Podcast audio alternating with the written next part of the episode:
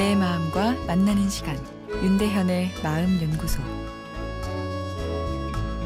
안녕하세요. 마음연구소 윤대현입니다.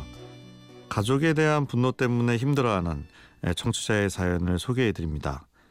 저는 제 힘든 점에 대해서는 무신경하고 저한테만 잘못이 있다고 하는 부모님 때문에 마음의 상처가 큽니다. 가장 힘든 것은 부모님과 싸워서 화가 나면 감정 조절이 힘들다는 겁니다. 부모님이랑 싸우고 나면 화가 주체가 안 돼서 방에서 물건을 혼자 집어던지기도 하는데 그렇게 하고 나면 한순간은 좀 후련해지지만 결국 다시 기분이 나빠집니다.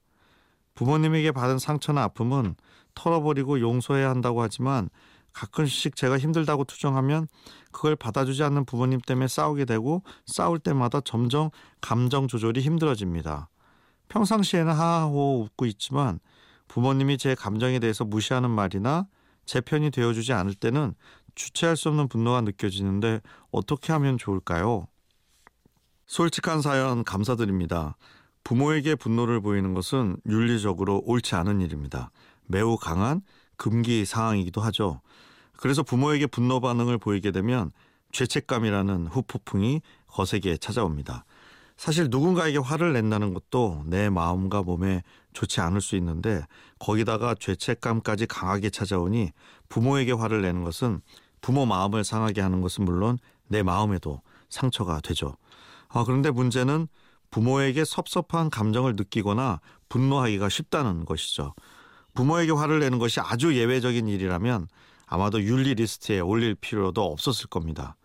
도덕적 금기 사항으로 막아놓은 것은 이것이 일어날 수 있는 일이기 때문이죠.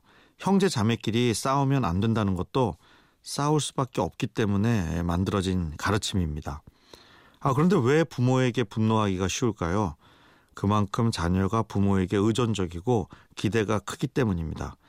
분노는 상대방이 내 정체성에 상처를 입혔을 때 나를 지키기 위해서 튀어나오는 감정 반응입니다.